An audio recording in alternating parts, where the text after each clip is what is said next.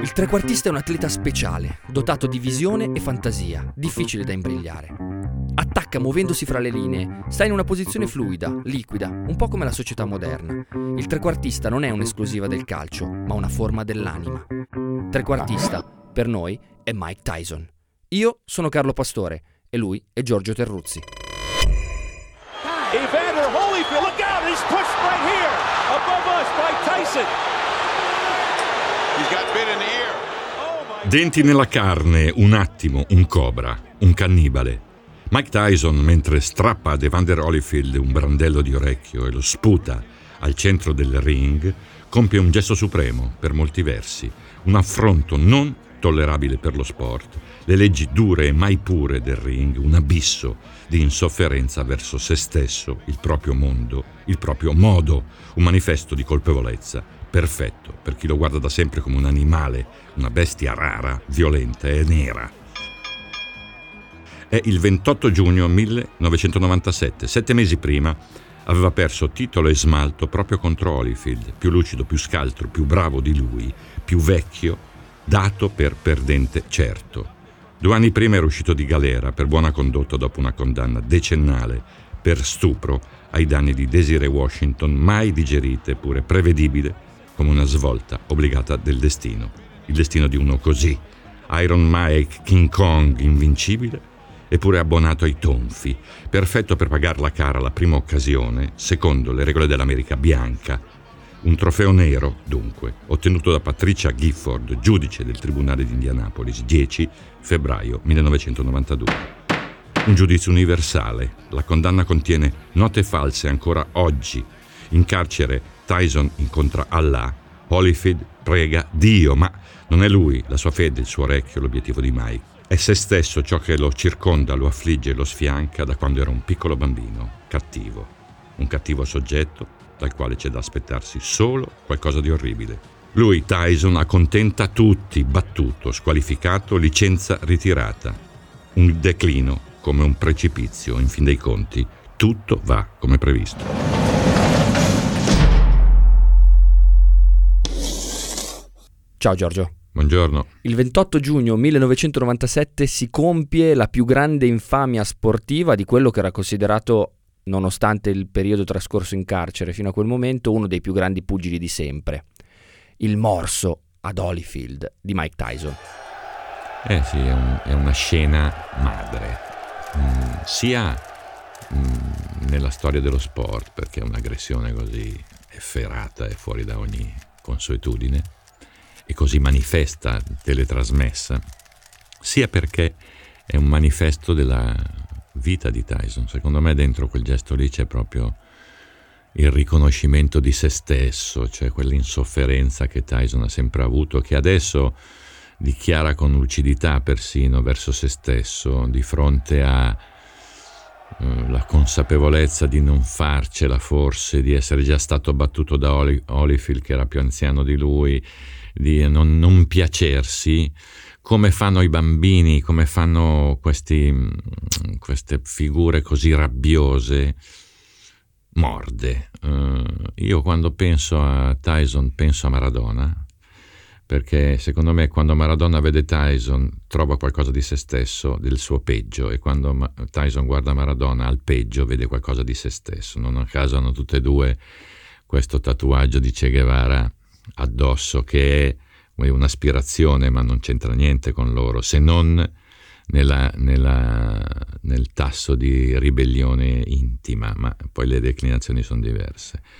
È un, è un gesto questo di Tyson eh, sul ring contro Holyfield che chiude un, un tempo cupo, un, come dire, è la, è la caduta finale di un, di un precipizio, di una scivolata che era iniziata molto prima. Ecco, prima di andare a capire un attimo quali fossero le avvisaglie di questa eh, caduta vertiginosa che ha trasformato il pugile più feroce di sempre nel peggiore esempio sportivo di sempre. Io starei un attimo su questa scena madre, starei su Holyfield, perché eh, nella logica della scena madre c'è un doppio che è esattamente l'opposto di Mike Tyson.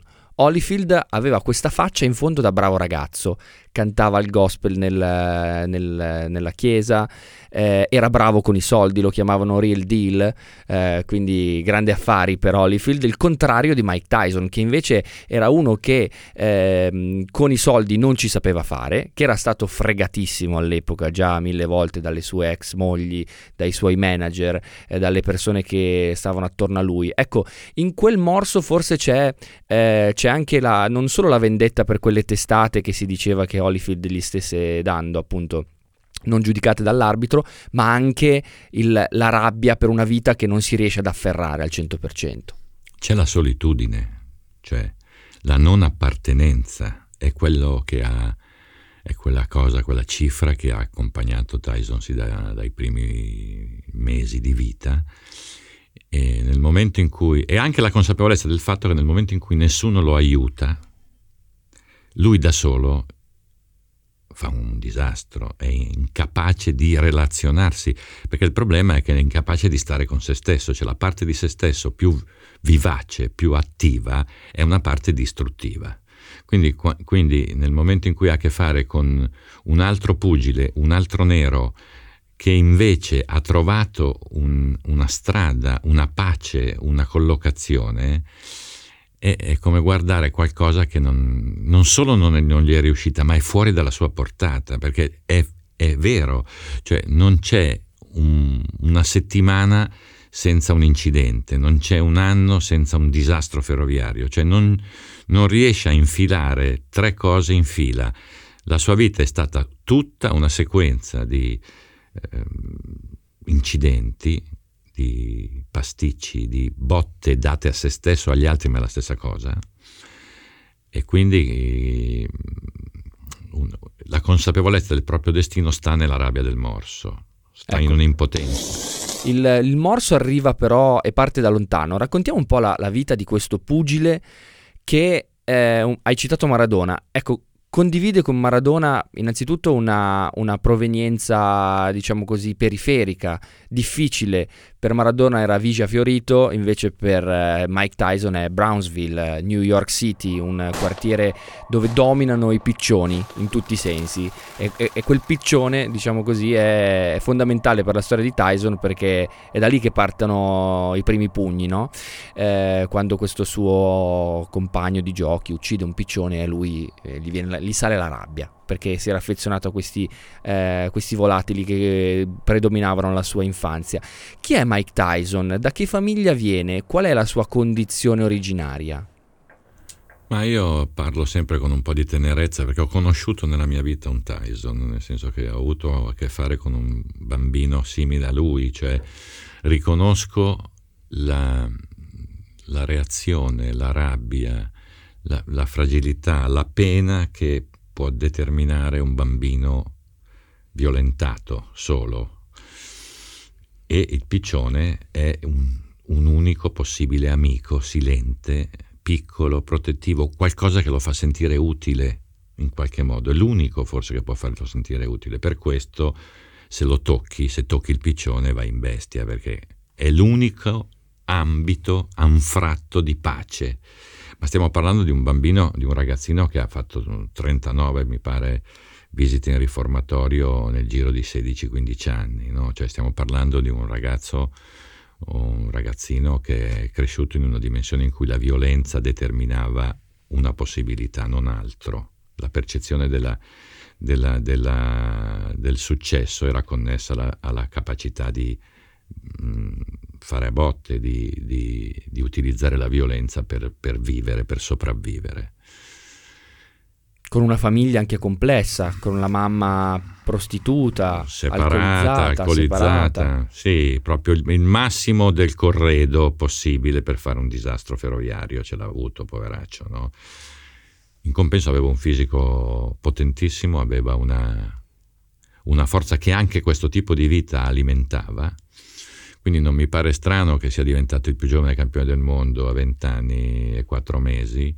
Eh, non mi pare strano che un vecchio scorridore del Rio Grande come Casdamato abbia intravisto in un ragazzo così un campione. Un perché, dio della guerra. È perché nella storia del pugilato molti ragazzi che sono diventati campioni avevano quelle stigmate lì, cioè quella, quella caratteristica da infanzia disturbata che ha in gran modo Tyson.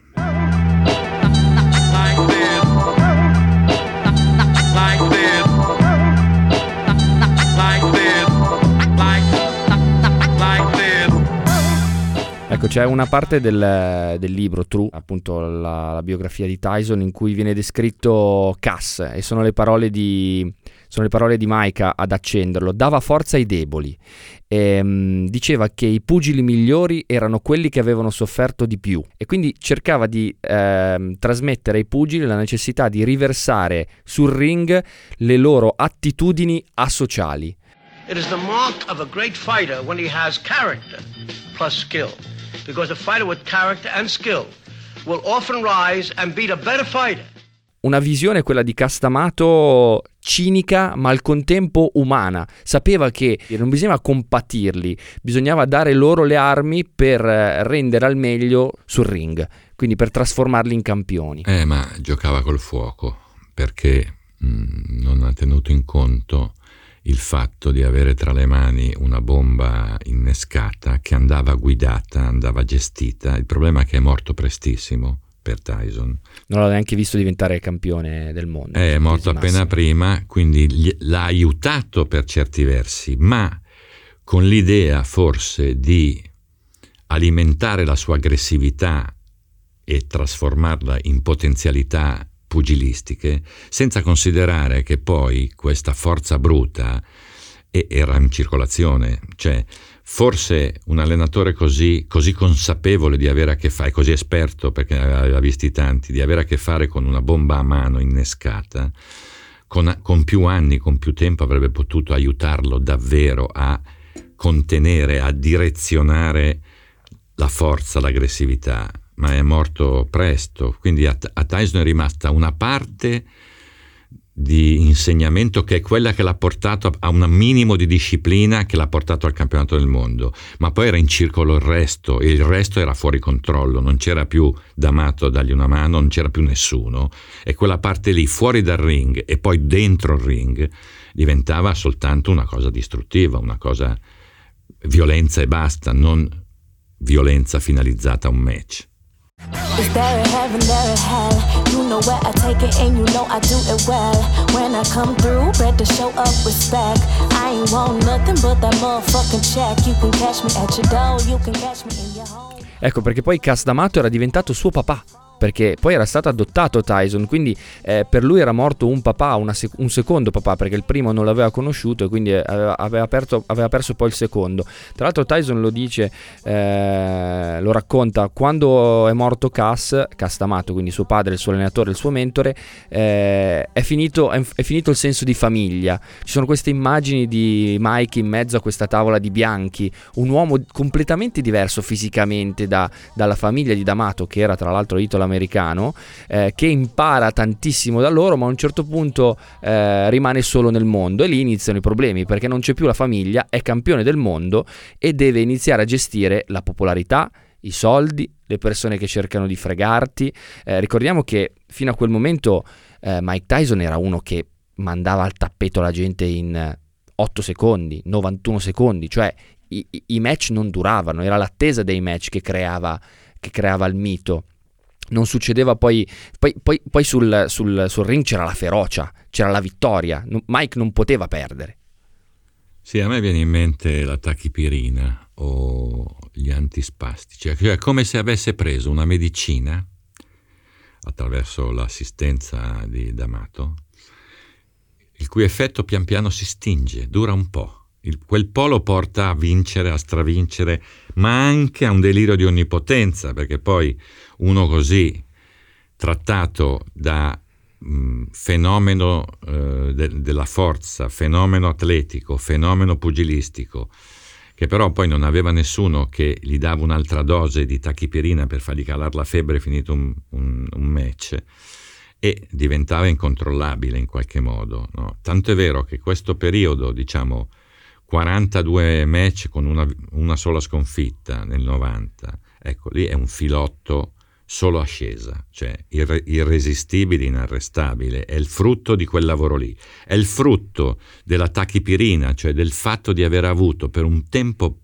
breve ma fondamentale un tutore, un babbo, qualcuno che ufficialmente in modo riconoscibile gli ha voluto bene, l'ha aiutato, però questo effetto è finito, gli ha dato tantissimo, è finito ecco, e comincia una parabola discendente.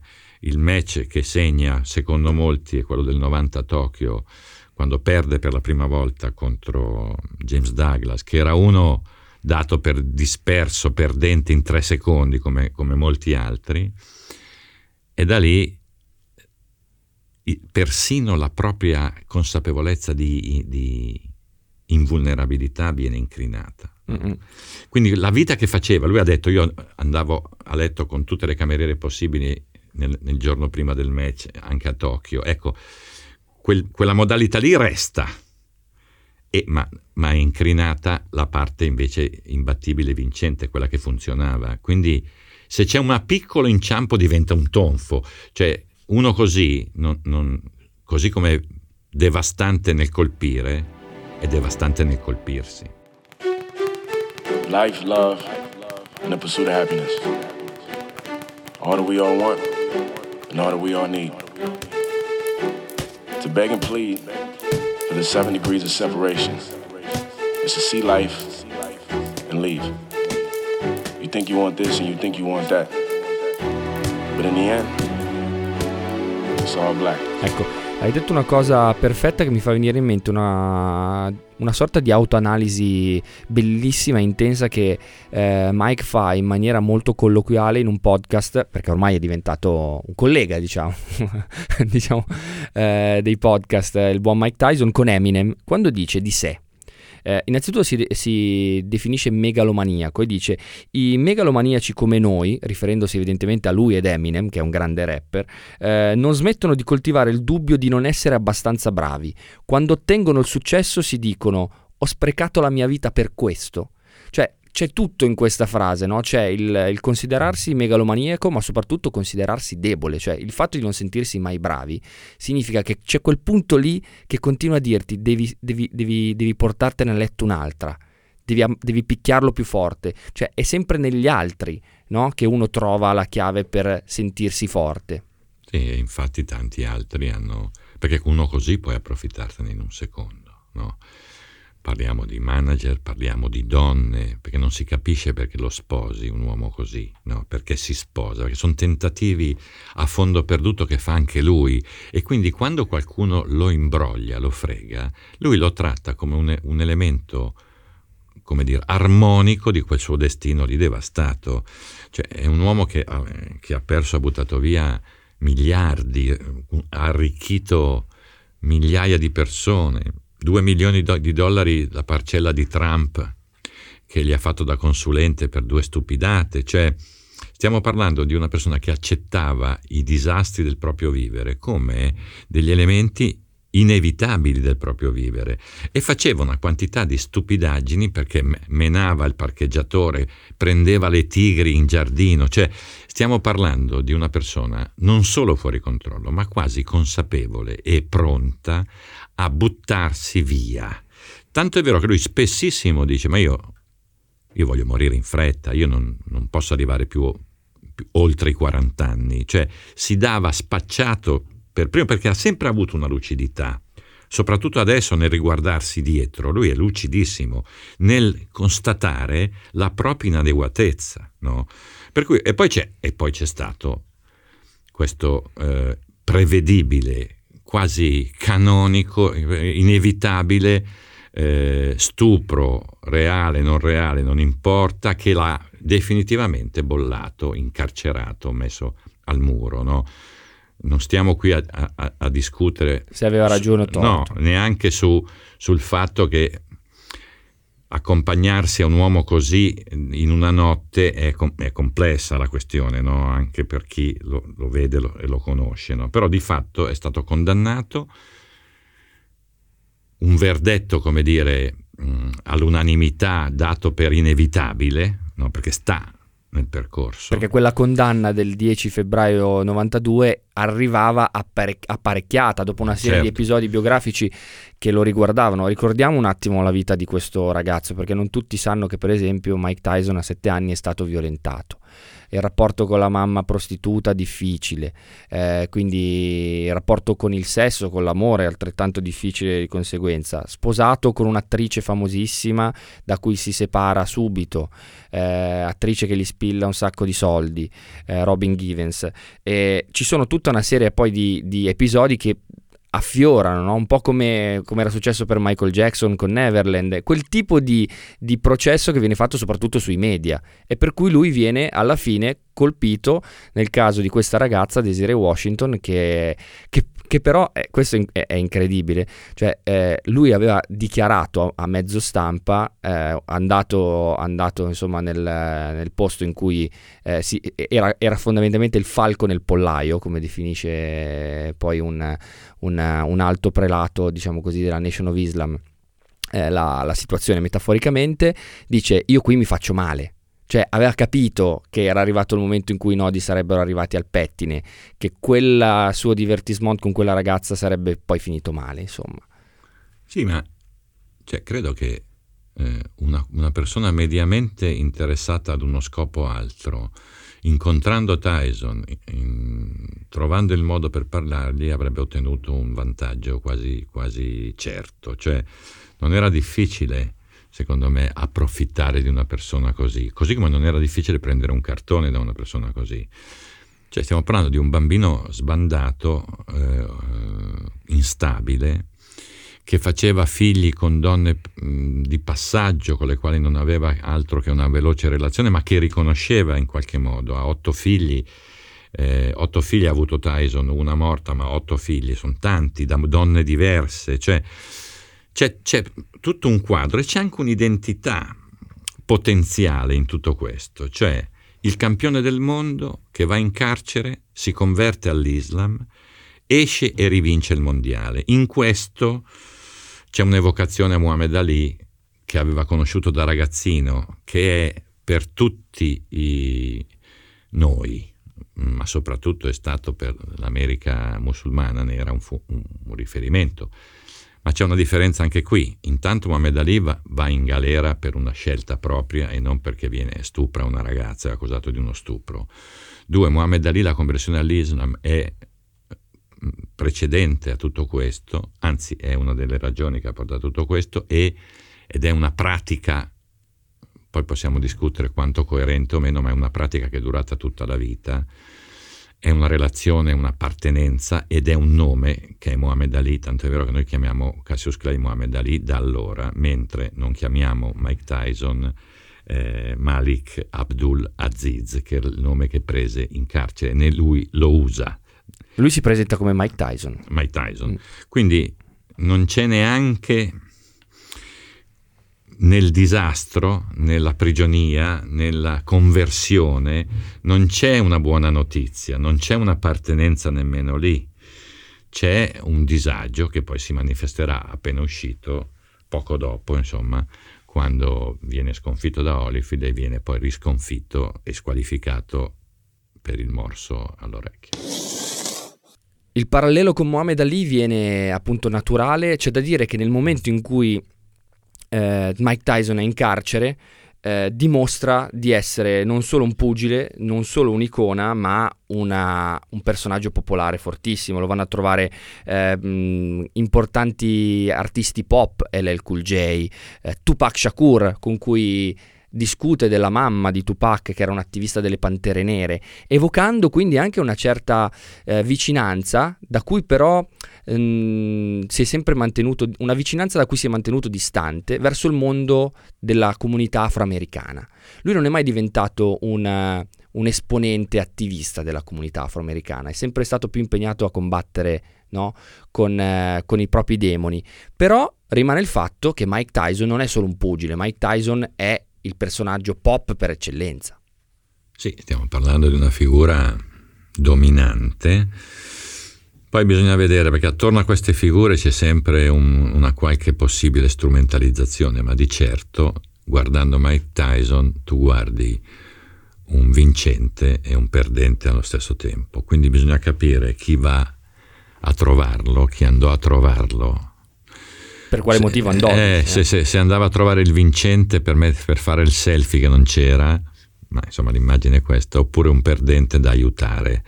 Certamente è molto diverso il rapporto con altre figure note eh, che nel tempo si sono avvicinate a lui, da John Kennedy Jr. a Whitney Houston, come dicevi, a chi si allora, a chi sta vicino a lui ora perché ora è più chiara la situazione. Anche adesso lui è circondato da gente che collabora con lui, che fa con lui spettacoli o video o chiacchierate o rap o cantanti, persino cartoni animati da doppiare. Insomma, sto dicendo che le persone che sono vicine a Tyson adesso sanno a chi sono vicine. Sono vicine a un uomo di 50 e che anni che ha completato un percorso che è, più trasparente e forse meno, meno imprevedibile di allora. Allora, eh, come succede sempre con le icone cadute, c'è sempre una, una, una difficoltà nel capire chi va dove e perché. È vero.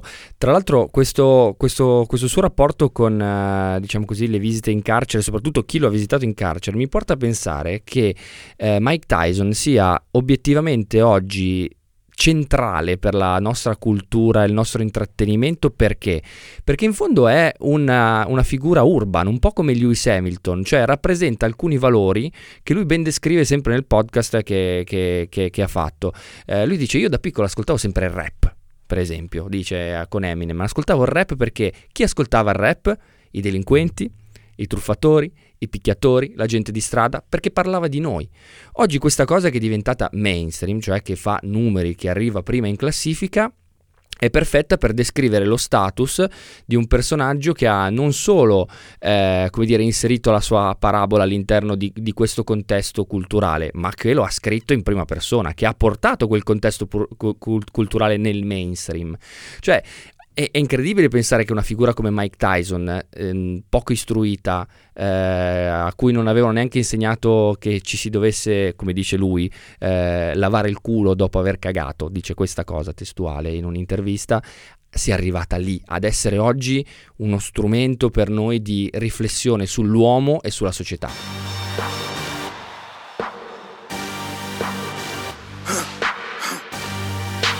For the victory lap though. Whoa, whoa. They ain't never seen nothing like this before. Lit the room when I came through the front door. Ask me if I stress overcome. What for? Train in the trees, please pardon my sycamore. Touch burning sands, cross lands and stormy shore, shore seasons in the year, yeah. Allora, la parola è consapevolezza. Cioè, oggi Mike Tyson sembra consapevole di essere Mike Tyson prima per moltissimi anni molto meno, cioè lui non è che ascoltasse il rap perché era di moda, ascoltava il rap perché era vicino a lui, lo sentiva, non è che persino il pugilato, secondo me, non è che l'ha fatto pensando a chissà che, l'ha fatto perché era vicino a lui inconsapevolmente, cioè la differenza ieri e oggi, il passaggio delicato e decisivo è questo qui, cioè la consapevolezza del sé, c'è un'aneddotica a proposito di Tyson, così sterminata, così efferata, da risultare infinita, no?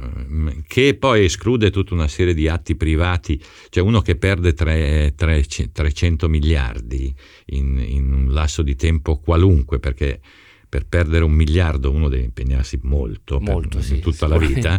No? Quindi insomma stiamo parlando di una persona che aveva una, una, gestione quotidiana del fare, circondato da gente in qualche modo, a, quella sì, consapevole di essere vicini a lui, no?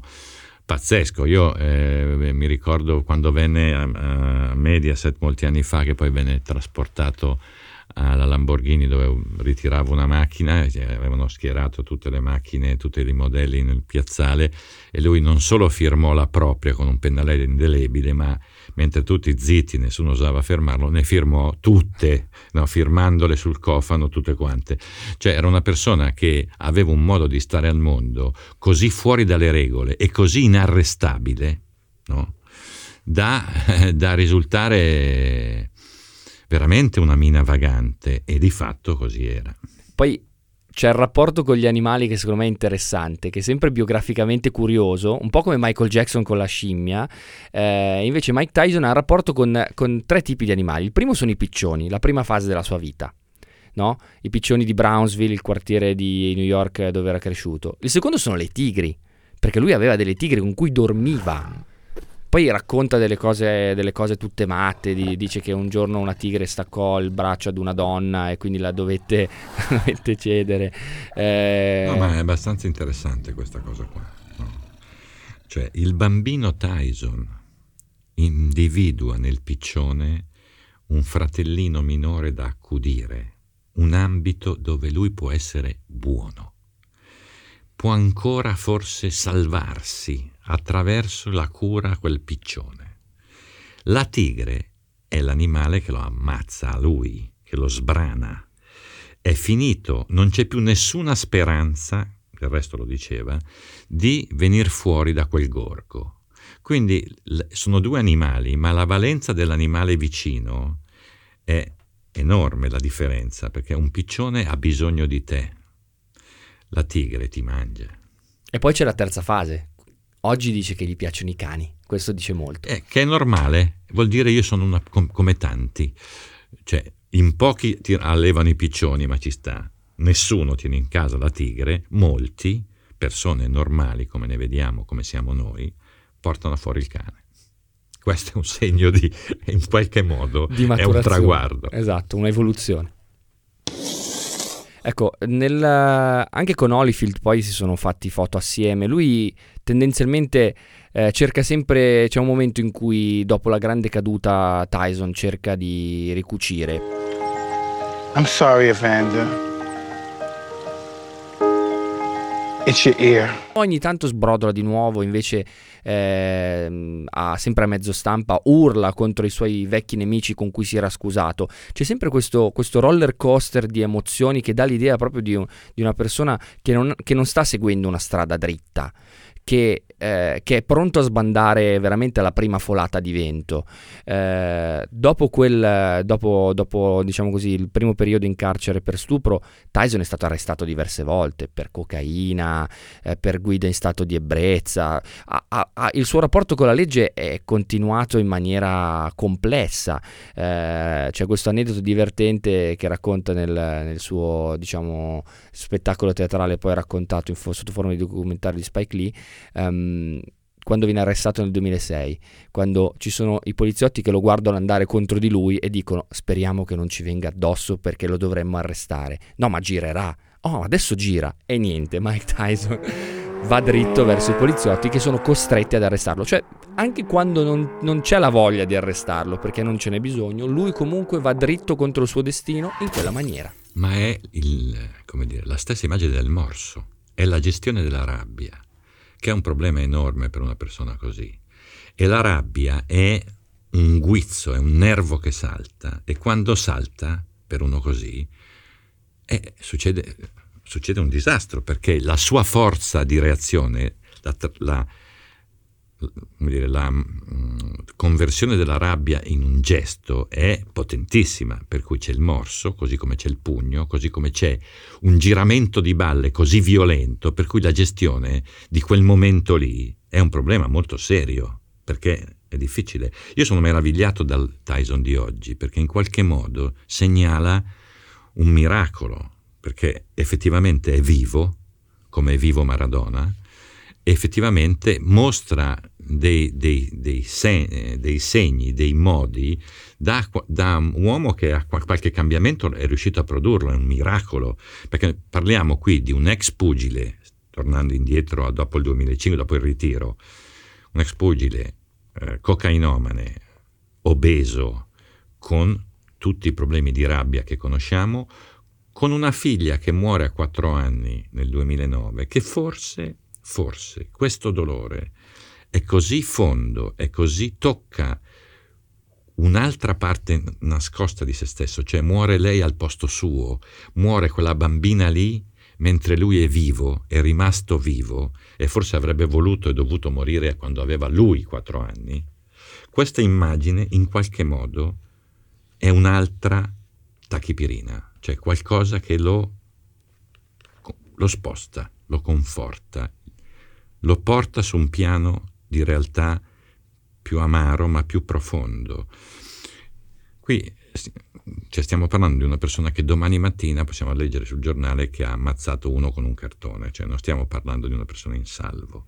Però in qualche modo un percorso l'ha compiuto, è straordinario da adulto e forse ci vogliono 50 anni per un bambino così a diventare adulto, ce ne vogliono 60, invece ad altri ne bastano 15. Stiamo parlando di comunque di una persona molto viva, persino tenera, perché tutta la, la, la sua ombra, la sua rabbia, l'ha manifestata e ha pagato. Non è che stiamo parlando di uno che l'ha fatta franca, stiamo parlando di uno che ha perso un patrimonio, era, era in povertà, che ha avuto dolori sempre. Beh, in qualche modo, in qualche forma, un, uno sforzo molto rilevante per raddrizzare, per uscire da quello destino obbligato nel quale hanno, l'ha schiaffato la, la propria nascita, l'ha fatto. In questo è encomiabile. Eh? anche se ricade domani, ma insomma, bravo. Ecco, eh, hai citato Maradona. Eh, il, il, parallelo viene, viene, facile, innanzitutto per quel tattoo che condividono di Che Guevara. Eh, poi anche perché sono entrambi personaggi dello sport incredibili, atleti fuori classe, trequartisti unici che sono caduti, caduti male, entrambi. Oggi Maradona lo vediamo mentre balla molto obeso in contesti eh, veramente, come dire, surreali quasi, viene da dire. Mentre Mike Tyson lo vediamo in forma, pronto a tornare sul ring. E se i compleanni, come oggi è per uh, Mike Tyson, sono un momento in cui fare i bilanci, beh, il bilancio è di nuovo game on. Sì. La partita è aperta. Sì, meglio di Diego.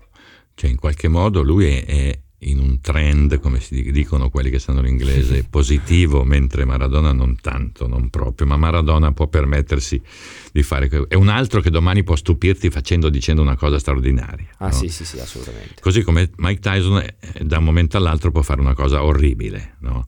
Certamente mh, qualcuno lo sta aiutando, lo ha aiutato, lo ha aiutato Spike Lee, per esempio, dandogli un'occasione di, di, esporsi, di stare su un ring, intendendo un palcoscenico questa volta, con se stesso come sparring partner, ma per trattarlo finalmente male e bene, ma come un avversario col quale si può combattere, non, non col quale vuoi andare a morire. Quindi gli ha dato una, un'occasione molto rilevante. E poi forse il fatto di essere non solo vivente, ma certamente padre di ragazzi che hanno bisogno di lui, certamente marito di una donna che forse ha bisogno di lui e sa dirgli qualche parola che lo tocca, in qualche modo gli dà, gli dà un, un, una strada, gli ha dato forse una strada percorribile, finalmente una terza, un'altra tachipirina no, per, per, continuare a, a tenere bassa la sua febbre. Ecco, mi, mi, viene in mente, parlando con te che sei giornalista e scrittore, che questo Tyson così bravo a raccontare, addirittura quasi stand-up comedian, ogni tanto fa pure ridere nello spettacolo, cioè simpatico, eh, dove recita, salta eh, come un bambino alla, alla, appunto alla recita di, di, Natale, felicissimo di raccontarsi, che si racconta così bene anche eh, in formato podcast. Insomma, non è che Tyson ha capito che raccontare le storie, raccontare la propria storia può essere una terapia? Questa frase è interessante, lui dice mi sono reinventato, come dicono, ora invece di riempire arene da 70.000 persone, mi presento in ambienti più raccolti. Forse Dio mi sta concedendo un successo che io sia in grado di gestire. È interessantissima questa frase, cioè forse non ho bisogno di fare l'animale da circo, forse non ho bisogno di stare in mezzo a una città come un predatore. Forse ho bisogno di una casa e dentro la casa forse io mi comporto meglio. Cioè, forse io ho bisogno di avere attorno poche persone che mi vogliono bene, piuttosto che tutte le persone che mi guardano come un animale, da, come un lottatore, come un fenomeno da baraccone. Questa frase contiene un percorso, no? una consapevolezza del fatto che qualcosa che gli è accaduto per caso, per destino, in questa seconda, terza, quarta parte della sua vita, gli è utile finalmente, forse, una parte di se stesso, sedata, moribonda, che è la parte che gli vuole bene, che lo cura, lo tutela, è stata accolta, coccolata ed è sveglia. Questa cosa è la, come dire, il vero colpo di scena, perché se ripensiamo a Mike Tyson per come è comparso, per come è rimasto al centro della scena, per come è caduto, beh, non ti aspettavi, io non mi aspettavo una risurrezione o un percorso verso la risurrezione come questo. Quindi il fatto di vederlo oggi, non mi importa se combatta o non combatta, ma vispo e vivo e così lucido nel guardarsi addosso, persino nel ridersi addosso, nel parlare di sé, beh, è un miracolo. È vero. Eh, tra l'altro c'è da dire che noi forse abbiamo sempre pensato a Tyson come l'animale feroce, lo stupratore, il pugile incredibile, eh, il guascone bullo che utilizza la sua forza bruta per dominare gli altri, ma ci siamo dimenticati che quest'uomo evidentemente ha una sensibilità diversa. Perché un uomo che scrive, eh, che dice di sé cose del genere o che chiude il suo libro dicendo a volte dubito di essere adatto alla vita, sono una fottuta aberrazione della natura, eh, devo costantemente affrontare gente che mi prende di mira, mi ferisce, nessuno sente le mie grida di dolore, odio la mia vita e me stesso, se ne avessi le palle mi ammazzerei. Cioè è uno che evidentemente ha, mh, ha una capacità di, di di come dire, trasferire sul ring e in questo momento anche sul palco una carica vitale che ha un suo, un suo opposto, che è questa depressione fortissima che lo ancora a terra, che gli impedisce di spiccare il volo. Ma c'è una cosa straordinaria, cioè questo è detto in prima persona singolare, non in terza. Di sé, certo. Cioè so, sono le cose che abbiamo tutti detto sta, di lui, ma è molto diverso il fatto che lui dica di sé. Vuol dire che da quella cosa lì ha preso una distanza e le guarda è diverso. Prima non, non, diceva niente del genere e era circondato da persone in tutto il mondo che dicevano di lui quello che lui giu- oggi dice di se stesso. Ma il cambio di persona dei verbi è fondamentale perché segnala una capacità di guardarsi che prima non aveva. Non solo, dentro il percorso di Tyson c'è l'ultima, secondo me, tremenda immagine del re del ring, che ha tutto attorno una scenografia, un modo di riprendere, di trattare, di guardare e di relazionarsi da parte del pugile con la telecamera, con il, l'avversario, con il pubblico, con il mondo, bestiale. Cioè il pugilato ti porta ad essere così e devi avere un controllo straordinario, l'abbiamo imparato da Muhammad Ali, per poi splittare e vivere, perché quella cosa lì è bestiale.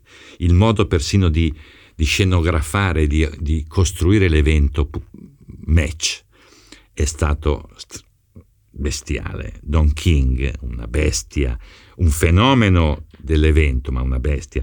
Quindi in qualche modo lui, da quella dimensione lì, dove noi guardavamo l'animale, è uscito perché lui guarda l'animale, ma nel momento in cui lo guarda è salvo, eh è forse salvo. Ecco, poi hai citato Don King, che è proprio uno dei personaggi chiave della biografia di Tyson, perché è stato il suo manager dopo Cass D'Amato, gli ha rubato un sacco di soldi, dice appunto Mike Tyson. Eh, ricordo questo dettaglio delle, degli, degli 8.000 dollari a settimana solo per gli asciugamani, che mi, mi piaceva il fatto che Don King fatturasse 8.000 euro a settimana con Tyson solo di, di asciugamani, chissà tutto il resto quanto costava. Eh, insomma, una storia complessa, quella fra loro due. Però parliamo del direttore del circo, Don King, e di un animale da circo, che ha detto Tyson. Perché alla fine non si può sfuggire al proprio destino. Nel momento in cui Tyson si accorge, insomma, ha iniziato a usare la prima persona per cose che prima venivano dette in terza persona, Tyson però torna sul ring. Cioè torna ad essere, per beneficenza, però l'animale che probabilmente il suo destino gli ha detto che doveva essere. Ma è molto diverso, è molto diverso, cioè lui, lui torna sul ring a 53 anni per ricordarsi e ricordare chi era, ma anche per dire chi è oggi. Questa è una cosa molto diversa ed è, ed è persino interessante. Forse è l'unica volta, o perlomeno mi piace pensare che possa essere così, che un combattimento possa riappacificare, no? possa riappacificare lui rispetto a quello che è stato, rispetto alla box, al pugilato e rispetto a chi l'ha visto. Allora, dove adesso è un uomo che può ancora buttare giù un avversario, ma i presupposti e il significato di tutto questo sono molto cambiati, per noi che lo guardiamo e per lui che lo fa. Grazie Giorgio. Grazie a te.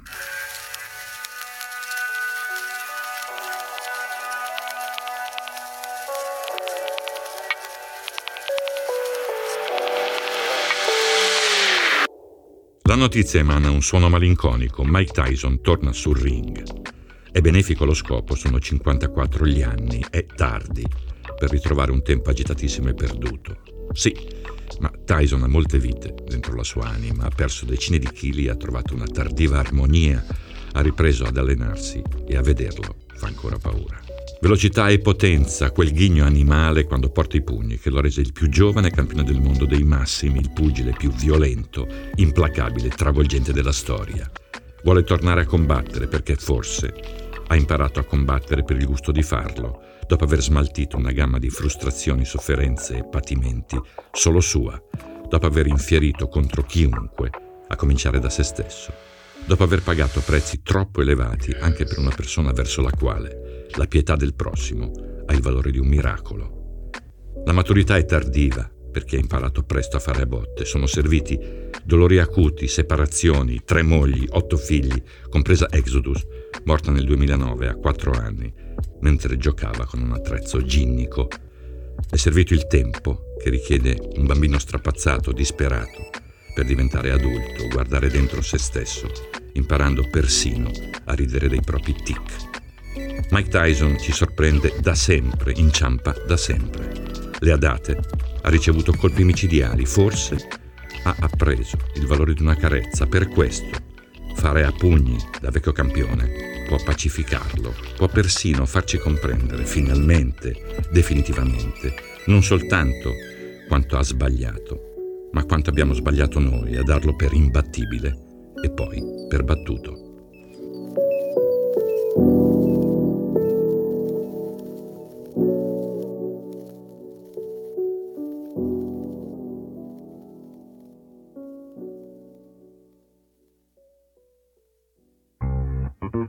Continuate a seguirci, iscrivetevi al podcast sul sito iltrequartista.com, ascoltateci su Apple Podcast, Spotify, Google Podcast e lasciate le vostre recensioni. Seguiteci sui nostri canali Facebook, Twitter e Telegram e se volete partecipare attivamente alla realizzazione del podcast iscrivetevi al gruppo Telegram. Avete sentito Carlo Pastore, Giorgio Terruzzi e Mike Tyson. Il Trequartista è un progetto 731 Lab da un'idea di Alessio Albano.